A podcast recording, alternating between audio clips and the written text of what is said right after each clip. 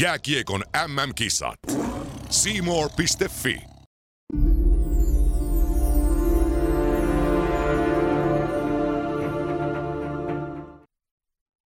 Nahkaa pelissä tänäänkin, siitähän te tykkäätte. Tiistain kunniaksi ja tiistaista huolimatta 23 minsaa Heikelä ja Koskelo.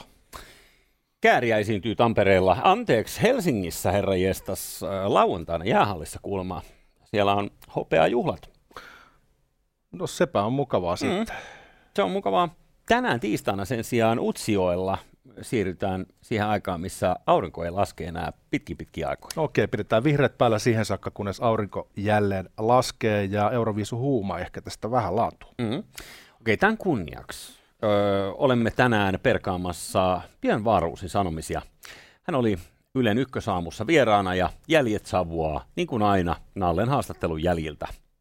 Sen hor David Lopez on äh, espanjalainen kaveri tuolla Tampereen suunnalla, joka on tullut nyt kuuluisaksi koiransa vuoksi. Aivan. Viime viikolla ö, tässä ohjelmassa kerroimme ö, Davidista ja hänen koirastaan ja näytettiin tämä kuva, joka ihmisillä on ehkä muualtakin mediasta tuttu. Ö, siellä Kaupin metsissä Tampereella, niin ö, koira on kuulemma ollut vapaana ja aiheuttanut paljon mielipahaa sitten ihmisille. Täällä Iltalehdessä sanotaan, että David Lopesin koiran kohdanneet pitävät sitä arvaamattomana. Lopes vakuuttaa, että hän tahallaan aiheuta hankalia tilanteita, mutta kertoo olevansa ilkeä, jos joku on sitä hänelle. Maila Rastas-niminen henkilö kertoo Iltalehdessä tehneensä rikosilmoituksen. Kevät mm. talvella törmäsin hänen kaupin metsässä, kun hänen koiransa tuli minun koirani luo ja nappasi sitä niskasta ei kerännyt tulla haavoja, koska menin koirien väliin ja poliisi juttuhan siitä tuli. No niin, kuinka ollakaan? Tähän nyt sitten samaan syssyyn. Ää, me puhuttiin tästä viime viikonlopulla, niin David itse otti yhteyttä tuossa viikonlopun aikana ja, ja sanoi, että, että kiitos, että nostitte asian esille, että hän voisi vähän oikoa näitä käsityksiä, että missä oikein niin kuin mennään. Otetaanpa Otetaanpa pikku hatsit tästä tilanteesta. Kyllä. Kuka onkaan syyllinen? Onko syyllinen suomalainen yhteiskunta David Lopes vai hänen koiransa? Kenties kaikki näistä. Suoraan Tampereen poliisiaseman lähistöltä juuri päättyneen kuulustelun jälkeen. Mr. David Lopez, welcome to the program. Hello everyone. Hello. Hello, hello. Yeah, okay.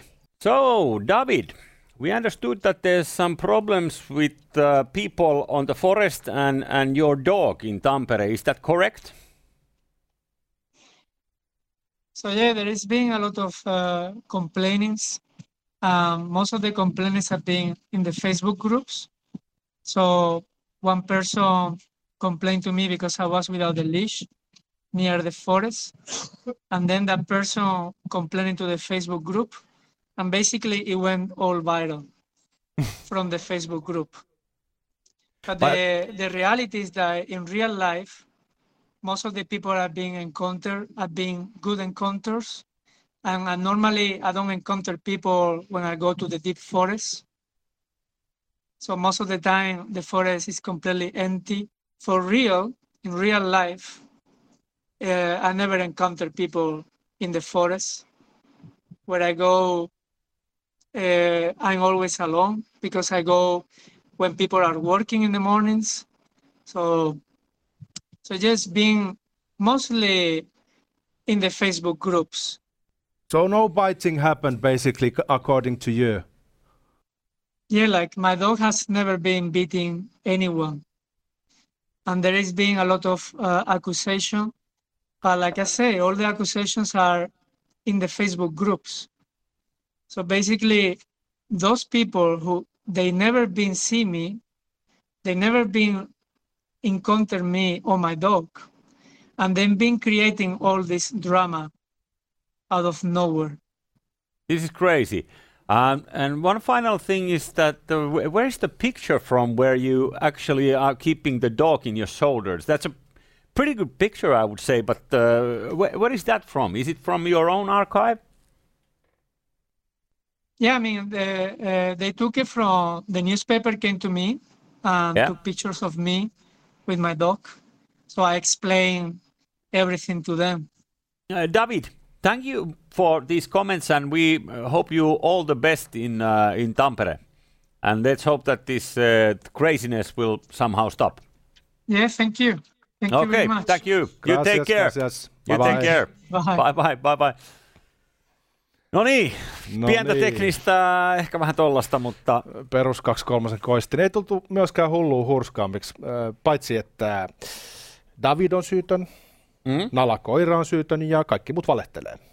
joo, jotenkin mä vaan tuppaan uskomaan tätä kaveria, että mitään ei ole oikeasti tapahtunut ikinä siellä metsässä, mutta Facebookissa on hirveä meteli. Tämä jotenkin kuulostaa kyllä siis siinä mielessä kovin suomalaiselta. Se on hyvin mahdollista, mutta ilmeisesti jotain rikosilmoituksia on tehty. Joo, hän oli ollut poliisiasemalla tässä ennen kuin tämä puhelu alkoi. Ja kertoi, että, siellä oli mennyt pidempään, koska oli ollut sielläkin teknisiä ongelmia, kuinka ollakaan. Ehkä tästä tää, saadaan jotain tota, faktojakin selville jossain kohtaa. Joo. E, toivoa saattaa, mutta sinänsä tota, myrsky vesilasissa ehkä ensimmäisenä tässä päällimmäisenä mielessä. Joo, mutta siis ei muuta kuin kaupin metsiin sinne vaan terkkuja Davidille ja myös muille ulkoilijoille. Äh, ollaan isisti ja ei purra ketään. Niin ja pidetään niitä koiria siinä hihnassa. Saanko ottaa tämän piuhan? Totta kai. Mä ymmärsin, että sulla on myös jotain tämmöistä kummallista käytöstä kanssaihmisille. Joo, sitä osataan Helsingissäkin. Täällä Hesarissa on juttu ö, taloyhtiöstä Mannerheimin tiellä, jossa yksi asukas Pentele heittää säännöllisesti kaikki roskansa ulos ikkunasta. no niin, se on yksi tapa kierrättää.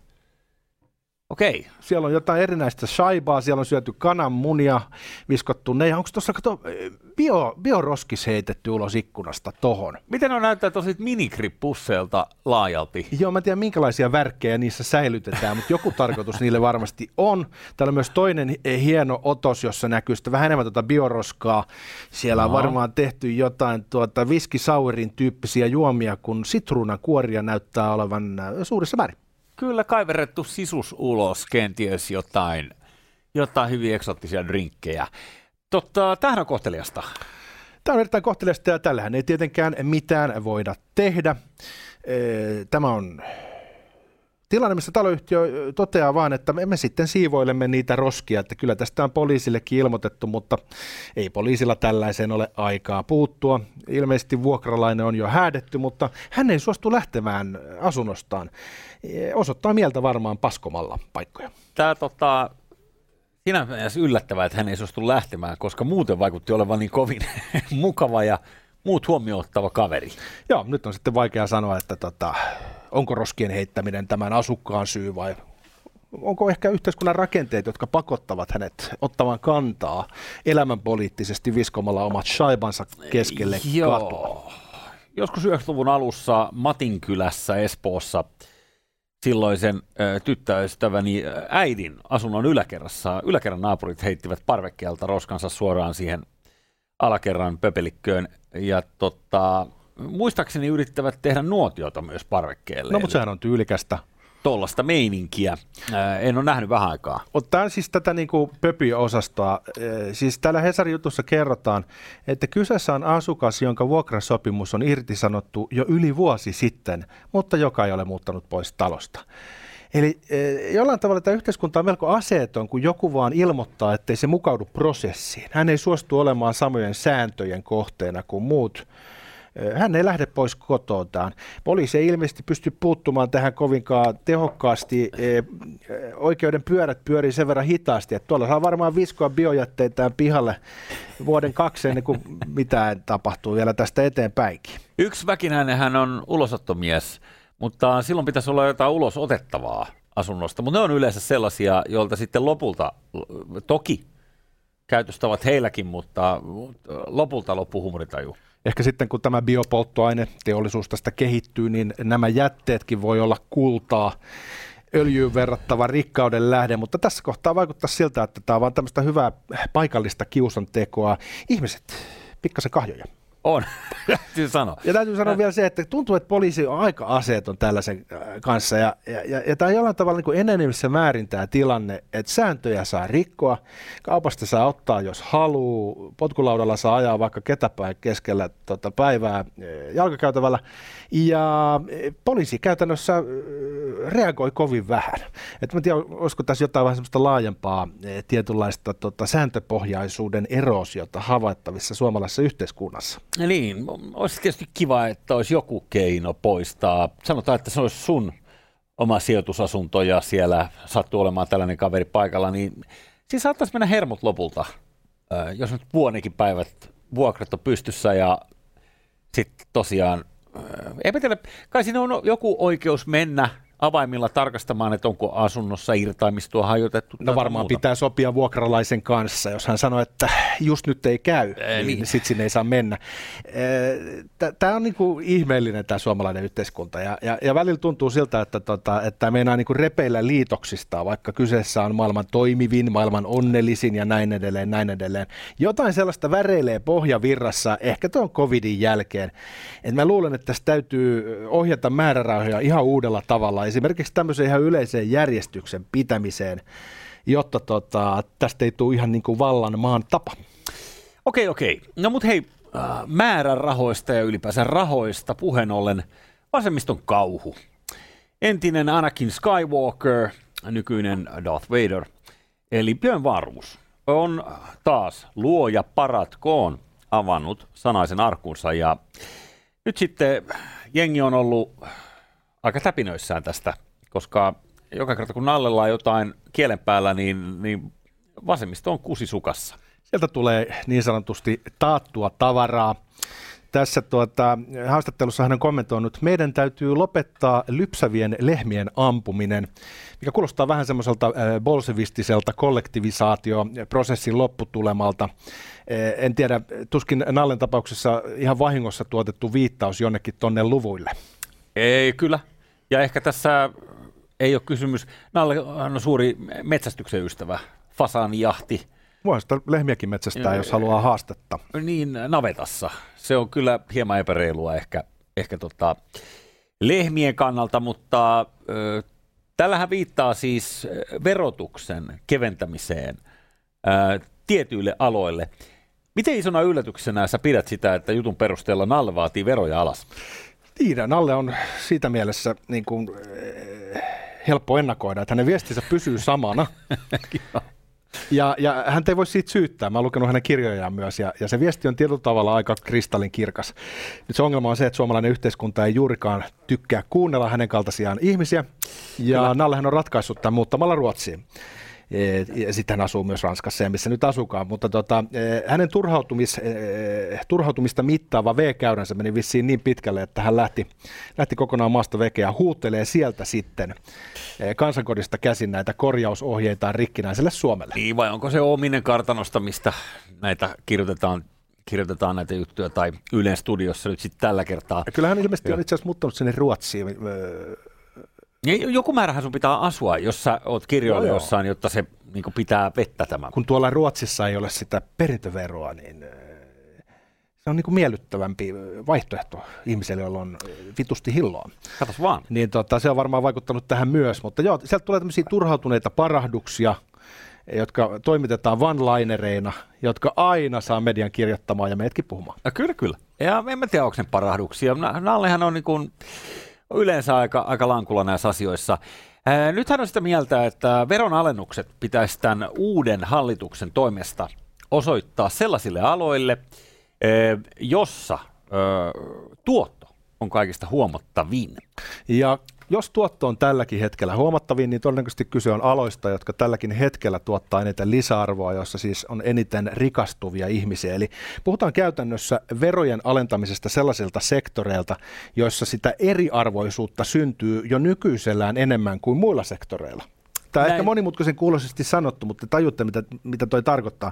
Jotta Suomi voisi vaurastua kollektiivisesti, niin menestyjien pitäisi antaa menestyä pikkasen paremmin kuin nyt. Ja tämä Björnilläkin tässä haastattelussa hän toteaa nimenomaan tämän saman asian, eli eh, että tämä luo sinänsä vähän lisää eripuraa, koska ollaan jo valmiiksi sitä mieltä, että, että menestyjiä kaikki tyyni. Ja mä tuossa sitten kuule ChatGPTltä vetäsin, että mitkä mahtaa olla Suomen tuottavimmat alat. Haluatko arvata? Tota, ei se varmaan metsäteollisuus enää. Ja on, metsäteollisuus on yksi. Oi helvetti. Metsäteollisuus- Onko siellä idän kauppa? Tämä Clear- Clearin kauppa, josta Nalle kirjoittaa kirjassaan, Neuvostoliittokauppa, niin onko se vielä top kolmosessa? Mä, sitä, tämä on eri äh, skaalalla tämä, tämä, tämä oli mainita, että mihin kauppa käy, vaan tässä kerrotaan vaan nyt näistä Suomen tuottoisimmista aloista, niin äh, toinen on rahoitus- ja vakuutusala. Mm-hmm, joo. Sekin taitaa olla yksi sellainen tuon metsäteollisuuden lisäksi, missä Nallella on ollut näppisä pelissä. No niin, no Sampo ja UPM10, joo kyllä. Joo. Hänellä on semmoinen tota, tapa, että kun hän äh, ottaa kantaa näihin poliittisiin asioihin, niin hän on tavalla tai toisella itsekin aina sotkeentunut niihin aihepiireihin, mikä sitten tietenkin tarkoittaa, että vasemmistosta voidaan sanoa, että tämä jätkä edistää vain omia etujaan. No niin, Voi olla, että hän edistää sekä omia etujaan että ajattelee, että miten Suomi voisi pärjätä paremmin, mutta mä en sitä osaa arvioida. Joo, no, mutta hei, siis Nallen etu on Suomen etu. Öö, energia-ala. Kuinka ollakaan se, joka tässä on parranpärinää viimeisen vuoden aikana aiheuttanut ehkä kaikista eniten siinä, milloin kiskotaan omakotitaloasujan selkänahasta hirveitä tiliä, niin äh, sinne pitäisi saada veroalennuksia. Kiva, kiva. Joo. Ja metalliteollisuus sekä tieto- ja viestintätekniikka, eli ICT. Tässä nyt sitten aina alati virheitä tekevän ChatGPTn top 5 Suomen alat, jotka tuottaa. Joo. Eli näiltä pitäisi saada nyt sitten, eh, ehkä nyt lähinnä rahoituksesta ja metsäteollisuudesta, niin, niin veroja veks, jotta kaikki olisi hyvin. No toivottavasti veroja lähdetään alentamaan, koska sitä pitäisi järjestelmällisesti tehdä, jos tässä halutaan saada jotain dynaamisia vaikutuksia talouteen.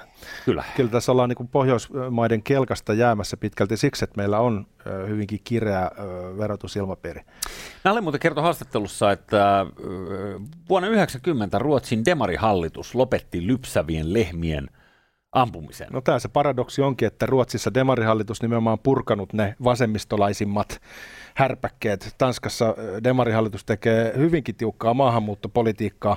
Me on ennenkin se todettu, että demarit tuntuu olevan pikkasen erilaisia ö, Pohjoismaiden välillä. Joo, niissä on pienet vivahdeerot. Mutta sen verran sitten vielä äh, Varus sanoo, että, äh, että hän on perinteisesti ollut sitä mieltä, että se on ihan sama, onko oikeisto vai vasemmistohallitus, mitään ei kuitenkaan tapahdu. Tämähän on siis sinänsä hyvin realistinen kuva siitä, mikä meininki. Mutta nyt hänellä on sellainen fiilis, että entä jos kuitenkin just tämän hallituksen seurauksena sit syntyy jotain. Niin hän antaa Pienen... vähän kaunista. pienen mahdollisuuden sille, että tapahtuisi joku käänne Suomessa. Eh, Pekka Virkki, joka tässä ohjelmassa vieraili, niin hän kirjoittelee Nallesta myös siinä kirjassa, jossa hän perkaa tätä suomettumisen pitkää häntää. Niin tota, eh, sielläkin on vähän semmoisia epämääräisiä vihjailuja hetkittäin, niistä on vaikea saada kiinni, että mitkä on totta ja mitkä ei, mutta Nalle mainitaan myös. Hän on Joo. ilmeisesti ollut eh, jälleen jalkalankulla eh, Koiviston aikaan. Ja tota, nämä on mielenkiintoisia nämä tarinat, millä nämä suuret rikkaudet luodaan, mutta aika usein niihin liittyy kyllä hyvät yhteiskunnalliset verkostot.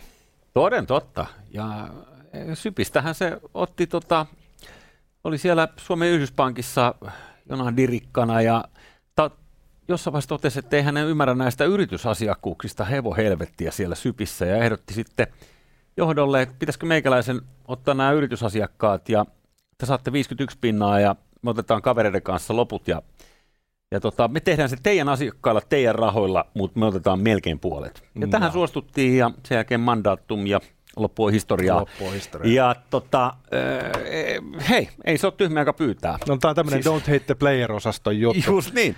Mutta siis, eh, mut sanotaan, että sen aikaiset eh, pankki-immeiset oli ilmeisesti kuitenkin aika kujalla, koska Nalle oli Amerikan koulut käynyt ja ymmärsi, että tässä yritys pank, pank, pankkirina toimisessa saattaisi olla joku mahdollisuus tehdä vähän kääsiä. No siinä kohtaa, kun Suomen markkinat avattiin silloin 80-luvulla, niin olihan siinä semmoista aika villit vuodet, ne kasinovuodet. Mm. Mm. Oli paljon sellaista osaamattomuutta, mikä on aika tyypillistä poliittiselle johdolle ilmeisesti. Eli ei ihan ymmärretä, minkälaisessa maailmassa niitä päätöksiä tehdään. Niin siellä jos tulee eh, aggressiivisella taktiikalla tietää, mitä tekee, niin on varmaan mahdollista ö, murrosaikoina tehdä aika hyviä pelisiirtoja. Mm. Yksi tällainen perinteinen, mitä aina tässä verotuksessa huudellaan, on, on nyt sitten tietenkin tota, yhteisövero. Eli, eli yritysten ja yhteistö, yhteisöjen maksama, maksama vero siitä tuloksesta, mikä jää viivan alle vuosittain.